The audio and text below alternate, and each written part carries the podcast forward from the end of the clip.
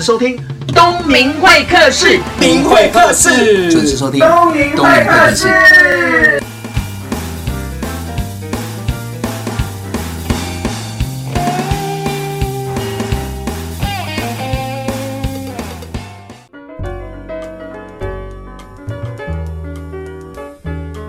你现在收听的是东明会客室，是主持人王东明。那这一集呢，是邀请我七八年的学生，也是好朋友，他是碧华幼儿园的园长 Judy 林泽慈。嗨，大家好，我是哲慈，也可以叫我 Judy 园长。幼稚园园长大部分都是慈祥的妈妈，呃、然后那个比较年纪比较资深一点。嗯、可是我觉得我第一次看到他的时候，他告诉我说我是幼稚园园长，我就宕机了。为什么宕机？就是一个辣姐姐，怎么可能？因为她出现在教室是短裤，然后手脚那个做的很漂亮的水晶指甲，然后。那个妆啊，怎么跟我认识的？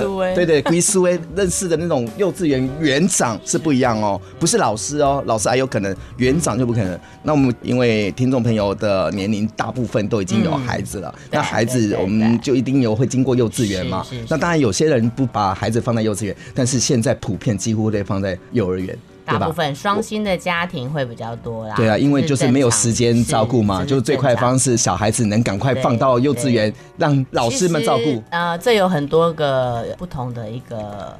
原因一个是双薪的部分，然后再就是其他生的少，他们早一点来学校学习团体跟人家互动，嗯，对孩子的发展也会比较好一点。哎、欸，我觉得这是很重要的，嗯、因为是很重要。因为现在我看到的那种学生，不管是幼稚园、国小、国中，几乎在人格特质上面的互动，嗯，好像需要加强跟调整。对，因为好像每天都在滑手机。对，然后像现在，因为平均我们在这几年的观察，就是六个大人。侍奉一个孩子，那我说用“侍奉”这两个字，就是有阿公阿妈嘛，双方嘛，对不对？就是四位了，那再加上爸爸妈妈，哇，这基本数六位，那又生的少，就是一个孩子。那假设一举得子，生到儿子就绝对不要生了，尤其是台湾的女生，为什么？可以交代就好，可以交代呢。所以你说在这样的情况下，他只能跟大人互动在家庭。嗯、那假设他来到学校，他可以跟小孩子一起玩啊，所以是开心的吗？比较好，是开心的吗？开心的，因为有玩伴。可是玩伴跟那个被人家伺候的感觉是不一样。嗯，对，所以现在目前普遍来讲，孩子来到幼稚园也会变得比较能力弱。因为都被服侍的太好，所以你们幼稚园的老师是专门要服侍这些小天使们吗？刚开始就是玛利亚老师，嗯，对，他什么都不会，连喝水都要教。我曾经接过小朋友，他已经是小班的，但是他还不会喝水。小班是大约四三岁，三岁有三岁三岁半，然后水他不太会喝，他就是这样倒，然后会整个把它弄到全身都是。那我们就觉得很压抑，为什么他喝水水杯也不会倒下三岁？应该都会喝了，三岁应该要会喝。后来我们去了解才知道，原来阿公阿妈都给他用吸管喝水，嗯、所以他不会用杯子。对，哇，那这时候怎么教啊？就教他用杯子，当他靠近嘴巴的时候，掐二要往上抬。那他应该会哭吧？一开始一定会抗拒哭，嗯、甚至会回去跟他的爷爷奶奶、爸爸妈妈讲。不开心，但是在这样的过程当中，他也要慢慢的学习跟团体互动，还有他会看别的小朋友怎么喝。嗯，然后呢？也是一个很好的对，然后当他看到别的小朋友喝，他有喝，我们会说：“哇，你好棒哦！你今天会用杯子喝水喽，给你一个小贴纸。”对，类似像这样的一个。所以你的意思是说，两个家庭六个人去伺候这个小孩子，那原本他应该要有的本能反应几乎都退化。除了喝水之外，还有什么？很多孩子在沟通能力的退化。嗯哼，我们像现在有语言障碍的孩子，或是讲话咬字不清的孩子的比例相当的高。那以往是没有这么高，他们可能讲话，然后啊啊，然后我们真的都听不懂他在讲什么。像有一次，我有一个还蛮好笑的，就是老师，我昨天吃了很多菜啊，你吃了很多菜，然后他说，我说赛是台语吗？没有，他说我吃了很多菜，菜好好吃。我说菜好好吃，我说是菜吗？对，是赛。我说来菜赛菜赛 对，所以口音那个嘴型发音，他们发不出来很多音，然后会大舌头。那这些事情你发现了，是家长会跟你说吗？还是家长完全无感？家长无感，因为他听得懂他的孩子嘛。我我跟我的孩子二十四小时在一起，嗯。但是当他在团体的部分，有些孩子就很 OK，所以我们很容易就能够比较出来。哟，你的发音。要稍微的多注意。所以像这样的小朋友，我们就会讲慢一点，嗯哼，哦，对他讲话的时候，嗯、还有让他跟其他小朋友讲多一点，哦。然后当然有的孩子也会说，老师他讲什么我都听不懂，然后这个孩子也会受伤。那怎么办？那同步我们就可能用绘本的方式引领，就是说他讲话的部分可能稍微比较不清楚，那没关系，你可以用另外一种态度告诉他说，请你再讲一次，而不是用一种很歧视的方式去跟他说。老师他讲什么我听不懂，或者是笑他。嗯，我们不希望小朋友用这样的一个品格方式。我记得有一次我去访问幼稚园的老师哦，他说在学龄三岁四岁这小班的幼幼班的时候，对对对，这些小孩子是很抗拒、很害怕去幼稚园的。当然啊，为什么？其实也很简单啊。我现在把你一个人丢到美国去，你有没有觉得很抗拒？有一点啊，没有没有，很大点。对孩子来讲，离开舒适圈。就是一个最大的害怕点。那你们怎么样去协助？在我的学校，我们是用环步实行，可能刚开始先来一个小时的课程就好，先让他认识我们，愿意加入我们的活动，甚至他不想加入也 OK，旁边看也行，只要不哭，是情绪和缓。第二个部分两个小时，第三个半天，然后一次递增，对，哦，就是循序渐进，对，那慢慢慢慢靠近你们，然后喜欢你们，对你们好奇了。是的。哦但我们不要用强迫的，有些爸爸妈妈说不要，我要一次丢一天。我们基本上是尽量劝他不要，因为他隔天绝对是妈妈号不进来的。你想想看，如果现在我临时把你一个人丢到美国。丢一年就好了啦，嗯、你会哭死。那一样的道理，我们套用在小孩身上，他当然抗拒啊。这个举例很好，就是自己不想要被怎么样，啊、就不要用这样方式。啊、因为有时候家长会觉得说，要想办法让自己的孩子快速独立自主，但是还是需要时间。其实我在这么多年的幼教经验，我觉得慢慢来比较快。好，我们先聊到这边，嗯、我们休息一下，再回到东明会客室。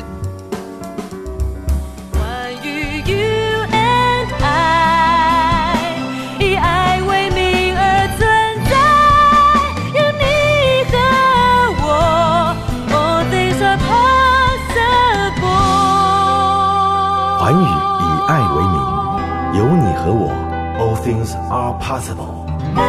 FM 九六点七，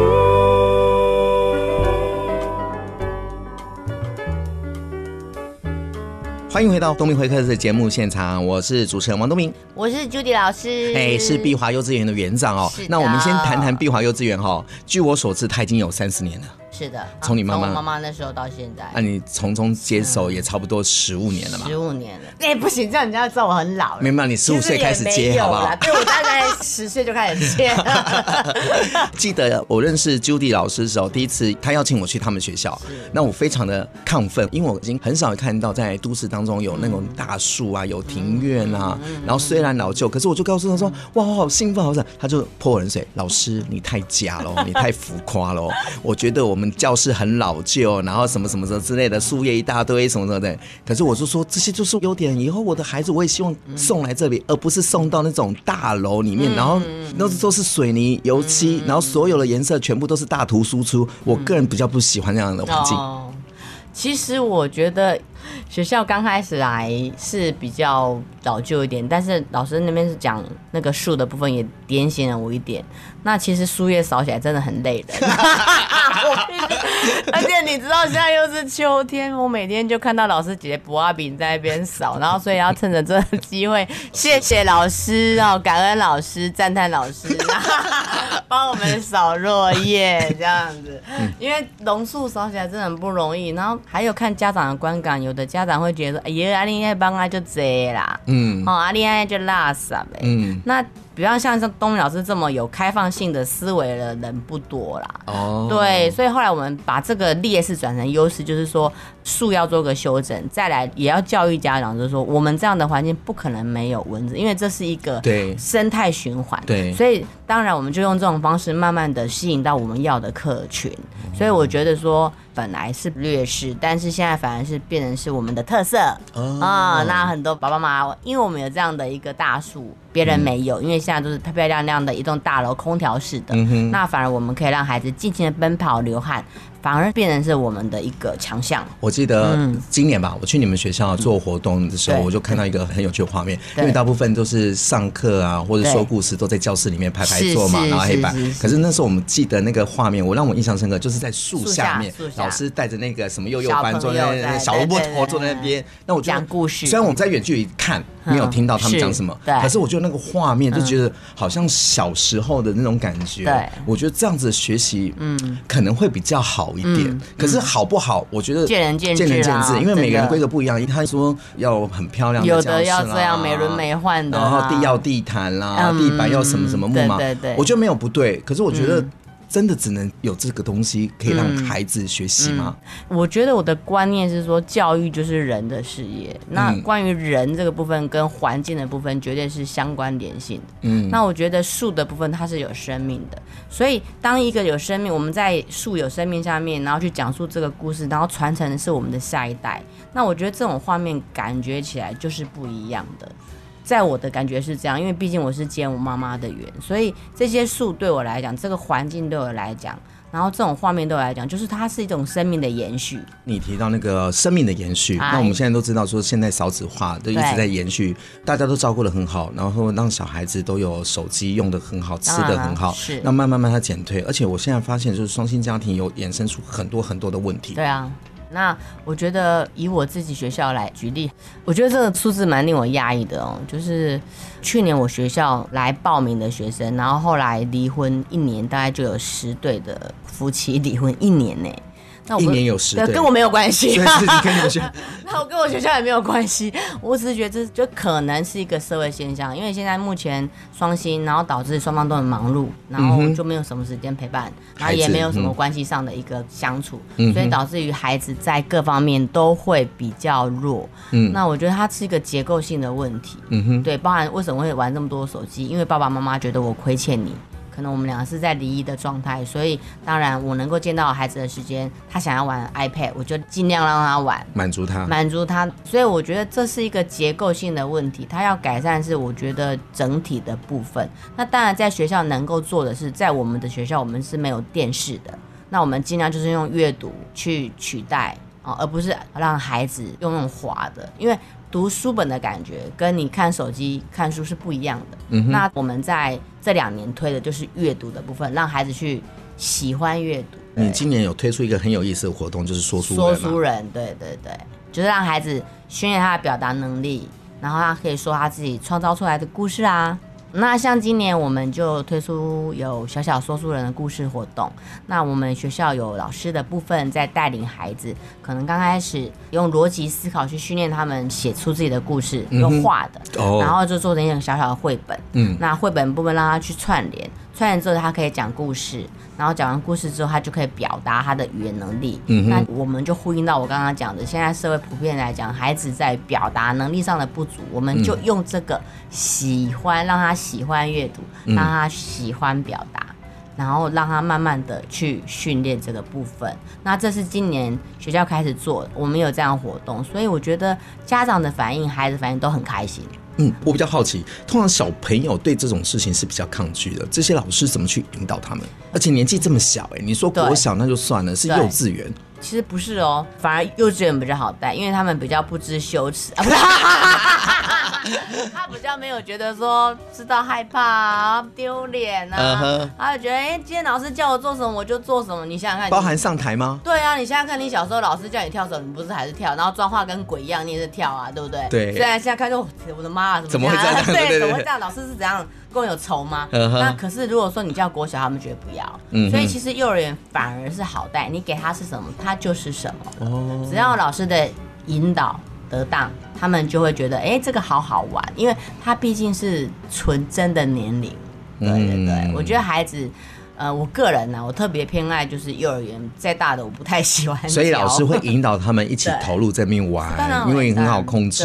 所以在这个过程，因为他们小孩子是没有经验的嘛，当然啊。那老师怎么样去引导到变成一本书？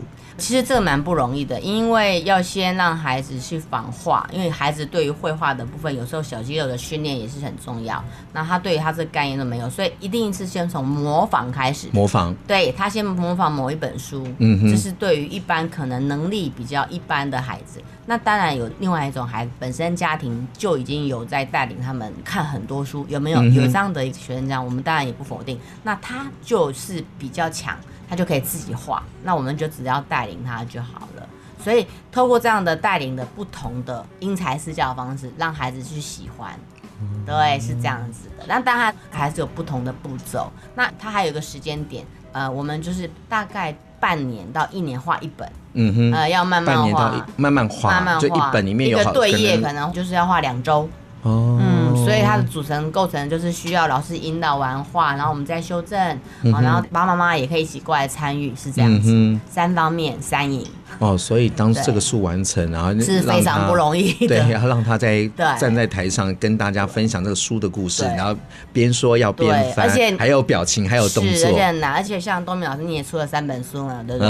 嗯、那你想想看。我们一个人的一辈子有可能去出到一本书的几率实际上不高。对。那来念碧华幼儿园，他只要念三年，他就出了三本书，因为一年画一本。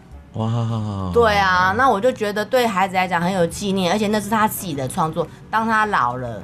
长大了，可以拿出来看吗？当传家之宝，对对，那或者他也可以，比方说，哎，启发他以后想要当作者，哎，有可能。真的，你看，像你能够出这么多书，卖这么好，真的是不容易。还好啦，还好还好。我记得我去参加你们碧华幼稚园的活动的时候，每一年都有不同新的启发。我有一次，有一年是讲我的愿望，你让所有的小朋友走伸展台，然后再把他的梦想职业是就是扮演。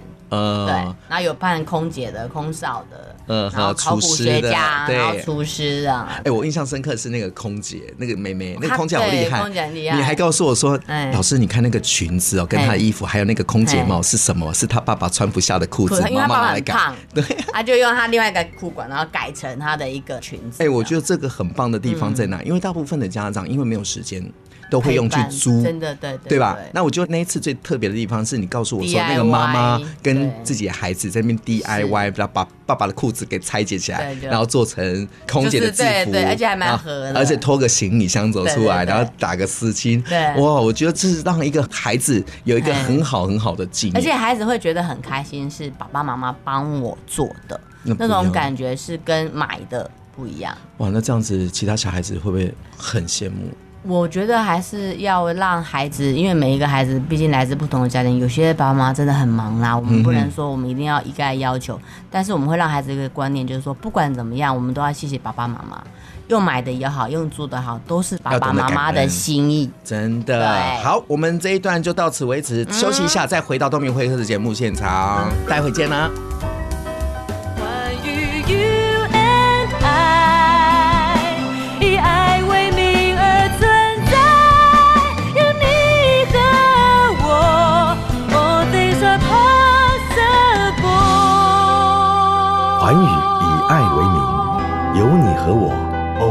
Are possible.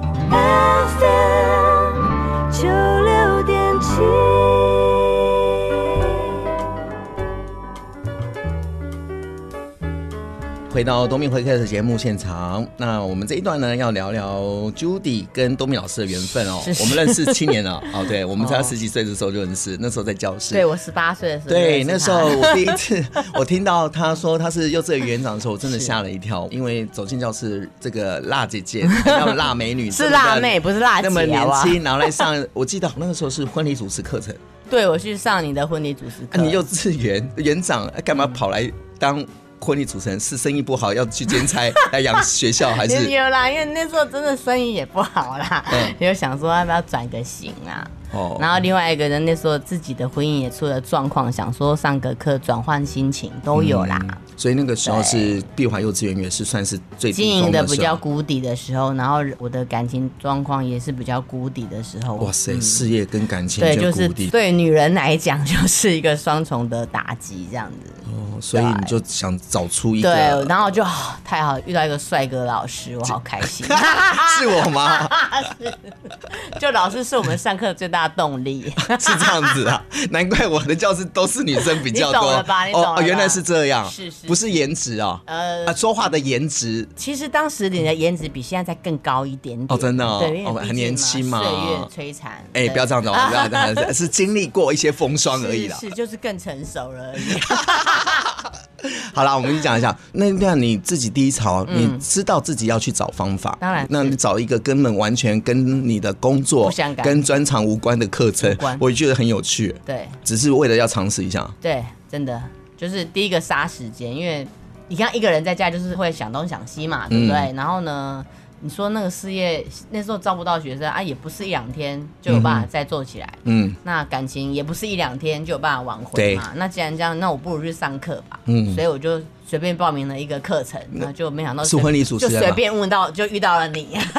那你还上婚礼主持人课，那不是对你的？对，我就觉得说那时候已经离婚了，还去上婚礼主持人，是不是更伤痛？后来我觉得说。在哪里跌倒就要在哪里爬起来。哇塞，你好勇敢！当然，在这个过程呢，我记得那个课程好像是每个礼拜要一天到两天进教室嘛。对对对。那我有长期先追踪你，因为你都很认真写作业。我就想说，通常我教到那种比较有身份啊，或者园长或者老师啊，通常都是很被动。他只是晚上这个上个课玩票，对，玩票。可是你很认真，就写作业。那个作业我到现在都保留。真的吗？我都不知道我在写什么，对不起。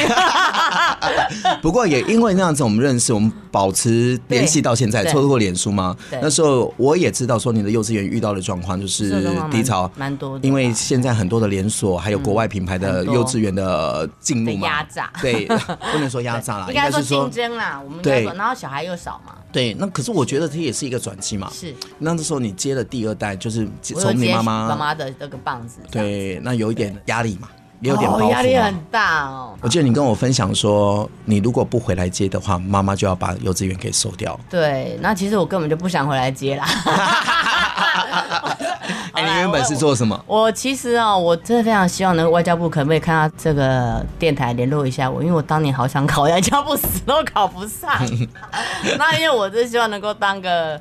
外交官，然后非离开家里面越远越好，这样子。然后可是就是反正因为国家特考嘛，就考不上。那因缘际会下，嗯、想说好吧，那就回来接缘了，这样子。嗯，可是接缘不是在一个高峰，而是在一个在一个对，当妈妈。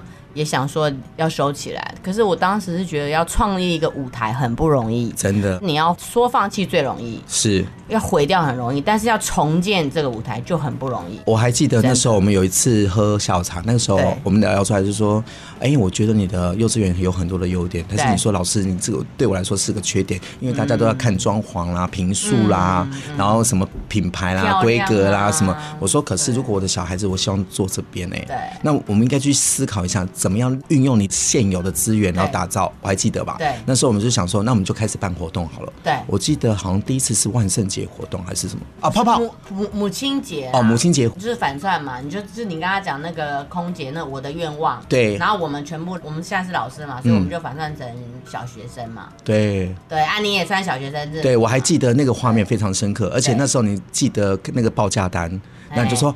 老师，你也太贵了，我们一个学生才收多少钱？收收收收收收收收。对，他就一直打电话了。我说，如果你用这样子想的话，你会觉得很贵。可是你对我就说，你要不要把所有老师都绑进来？嗯，那他说什么意思？我说我带活动，这个带活动有所谓的前中后，我带着大家一起投入，那我教他们怎么做。那可能不管今年还是明年。你第三年会不会用我？我不知道，但是我希望我跟你互动的过程中，能让这些幼稚园的大老师、小老师们提升，那他们自己可以自己去处理。我觉得如果你用这样的角度去想的话，可能就不贵，而且非常划算。会卖，你看。但是也因为这样子，你看 累积了七年，虽然后面我们只有做教育训练嘛，可是你看每年的招生是不是都很轻松？后面就比较好。那我必须说，就像东明老师，你也知道，就是所有东西都是要酝酿。对。然后它必须经过时间，它必须经过沉淀，它必须经过很多口碑的部分，嗯，绝对不是一触可及。然后我觉得就是一步一脚印慢慢上来。那累积下来，我想你应该有很多很多的。感动吗？感动有。你看，从一个幼稚园，如果没有经过你手，你不去接的话，可能就要关园了。但是你接手的时候，也是碧华幼稚园的谷底嘛。对。那你经营了十五年，前面七年还可以。我们中间也经历过很多事情。嗯。然后我也曾经有就是跟员工处得很不好，然后员工酝酿就是想要全部离职跳槽。就是都不要，你太凶了吗？对，就是还是你太漂亮了。我不可能，不可能是因为不是后面原因，是因为我太坏。对，在这边趁这个机会跟这个我的老师谢谢啦。嗯、然后，其实我真正讲一点，就是我今年的一个领悟啦。我从小到大，我都一直觉得说，人生只要很认真追求、追求、追求、追求，我就可以追求到我想要的东西。嗯哼。那可能在我一直用这种想法去追求的过程当中，反而我的。各项态度让人家觉得很不舒服。嗯哼。可是当我放弃了这个信念，我改用就是说，其实很多东西是用吸引的。当你有那样的能量，你到达，你会吸引到对的老师，对对的家长，对的孩子来到你的园所。因为毕竟我们做的是人的事业，那我们也不希望接那么多的学生家长，是因为我希望接有缘人。所以有缘是说他的教育理念跟我们是一样的，不然孩子。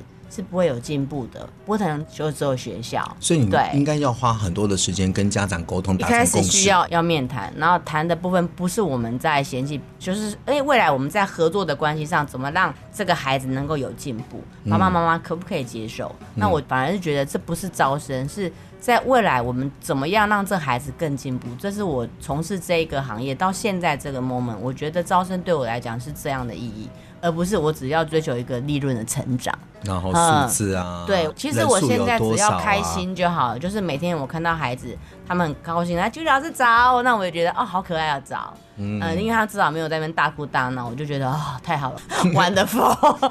对，真的是这样子，哦、真的。我们做这个行业就是这样。我就看小孩子的笑容是一件很开心的事情。对，他开心的时候，但他不开心的时候就大哭大闹。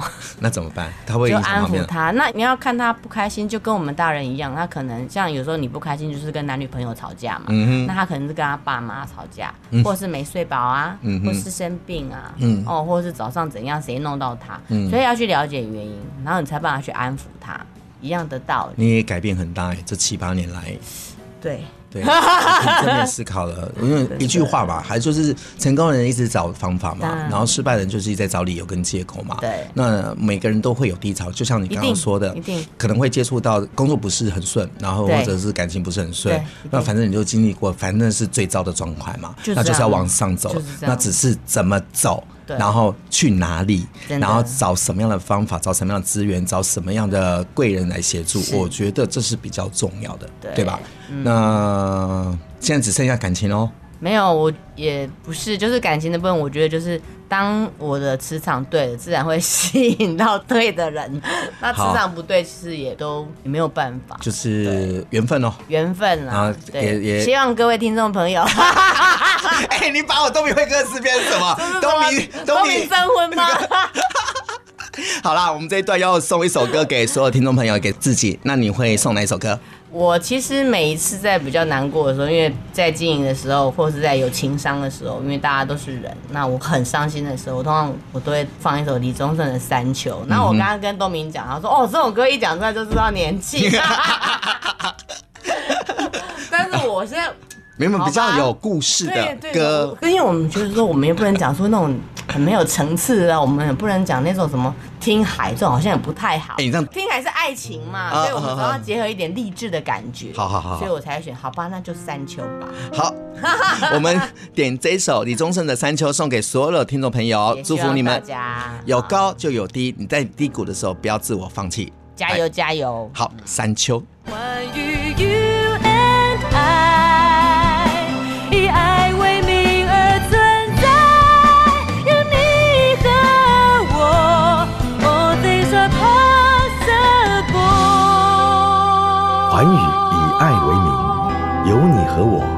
things are possible。FM 九六点七。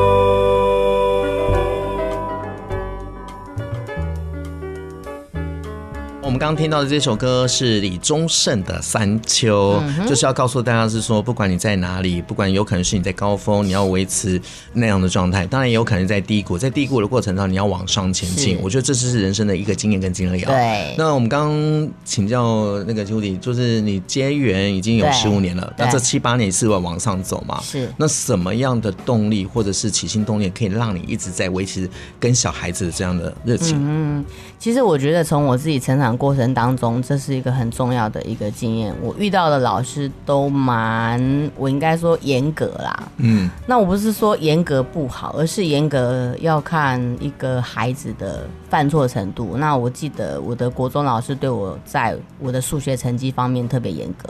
嗯，那我觉得说，假设我今天我是品格上出了一个过失，偷窃、说谎，嗯，哦，那这个部分你打我，我觉得说合理。